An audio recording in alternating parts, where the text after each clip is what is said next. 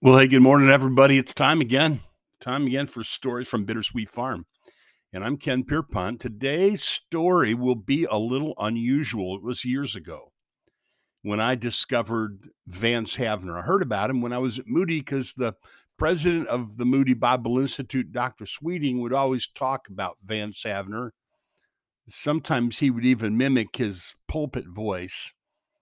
And so uh, when I was traveling in the Adirondack Mountains of New York up at Word of Life, when I was a young man, I was browsing the bookstore there at Word of Life, and I stumbled on a book by Vance Havner. I, I had to pick it up. It was the kind of book that I that always attracts me. It had a beautiful cover of an autumn scene. It was named simply Pleasant Paths. And I bought it, I read it, and I made up my mind I was going to own one of those Adirondack chairs like they have up there in the mountains of the Adirondacks in upstate New York. I was going to buy everything that Vance Havner wrote, and I was going to change some things, slow down a little bit, um, have some contemplative time. Uh, here's what Vance Havner says in his little book, wrote in his little book, Old Shep, chapter 19 in Pleasant Paths. Hopefully, this will make you want to buy every single thing Vance Havner ever had published, which was quite a bit. It was a cynic who said, The more I see of people, the better I like my dog. I'd not wish to be so bitter about humanity, but I did think a lot of my dog. Old Shep grew up with me on the little farm back home he had no aristocratic ancestors and won no blue ribbons at dog shows. He's just a plain dog. He was my constant companion and my bodyguard. When an uncle from out west came to visit us, he picked me up and he started to cry. In a flash, Shep leaped up upon the uncle's back and would have done plenty of damage had not father come to the rescue. Boy and dog, we roamed the woods together. For sheer human delight, I wonder if I've ever been happier than when I started out some May morning in that little Carolina hilltop while yellowhammers and cardinals and wood thrushes staged their gayest concert while the bees worked the blossoms and the butterflies did their elfin dance through the orchard. Started out with Shep just rambling. I never knew a morning when he was not as keen to start as I. I don't think he ever quite understood why I just looked at birds and never hunted them Sometimes he took his head, uh, shook his head despairingly when I missed good chances to catch or shoot those elusive warblers and sparrows. I'm sure he never shared my ideas about ornithology. With him, a bird in the mouth was worth two in the bush, but if he never tasted bird meat for all his woodland jaunts, there were other compensations, and he seemed happy just to be with me and when we trudged home at midday for dinner, not lunch, that word's too weak for what I could eat at noon those days. No millionaire in fancy togs at some high priced resort could buy me the joy that we had free of charge on those bright May mornings. What fools we mortals be! We build our pleasure palaces and spend our savings chasing from sea to the mountains and from the mountains to the sea, and all the while a country boy with a dog has more fun in a minute than on all our vacations. My mind can reconstruct today some of the trails that Shep and I used to take past the old apple tree and the beehives. Once in a while, Shep had an unfortunate experience with a bee and got tangled in his woolly mane. He had even less enthusiasm for beekeeping than bird study.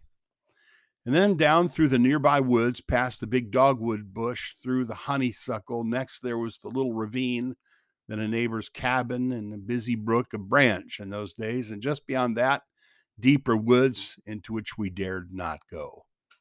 Africa has scarcely more remote was was scarcely more remote than the depths of those dark woods. Occasionally, Shep and I looked wistfully into those wilds and half resolved to explore them. What discretion prevailed, and we contented ourselves within reach of home. There's plenty to investigate within our range bird's nests and huckleberries, strange flowers, and always big stones to overturn, to the consternation of creeping things beneath. crawfish in the branch, and once in a while a rabbit would leap out before us to tantalize Shep into a fruitless chase. Simple things, ah, yes, but priceless things that linger after many later issues we thought momentous have been forgotten. And methinks that in the world of spirit, we too spin many mysteries and fret our souls over theological conundrums when the simple things are most abiding. Did he not say, Except you be converted and become as little children? Shep grew old, and one day we buried him down in the hollow. I was growing up, and newer interests claimed my attention. But here I'm thinking of Shep again. I'm quite convinced that much which has glittered since his day was not gold. The Bible tells us that without the gates of the heavenly city are dogs. It does not mean the four legged kind, of course, but doubtless more than one saint, so he would never admit it in prayer meeting, was as secretly wished that within might be his dog. I do know that the word holds hope that animals at of animals at peace in the millennium. So perhaps it's not heresy to envision a stroll in the, with a companionable dog as a bit of millennial bliss someday. That's just a little sample of Vance Havner's writing. He wasn't afraid to say that that a Christian should slow down and smell the flowers, notice the birds, take a walk with his dog. There have been times in my life I needed to hear that. And I, I suppose I need to hear that every week sometimes. And he wasn't afraid to write describing the beauty of nature or human nature. He wasn't afraid to be prophetic or to be encouraging. He wasn't afraid to be simple. Those are things about Vance Havner I really loved and still do today. A pastor acquaintance across town, and I noticed on his Facebook feed maybe a year or two ago, he'd also confessed a, a liking for Vance Havner. I took a photograph of my little library of Vance Havner books, which included a few duplicates. And I said, if you see any duplicates there that you don't have, let me know. And I'll I'll uh, I'll gift them to you for your library. And he he named two or three books that he didn't have that I had duplicates of, and I I took them over and dropped them off on his doorstep. Uh, I have a have a brother, a companion across town uh, who also loves Vance Havner. Maybe you should look him up.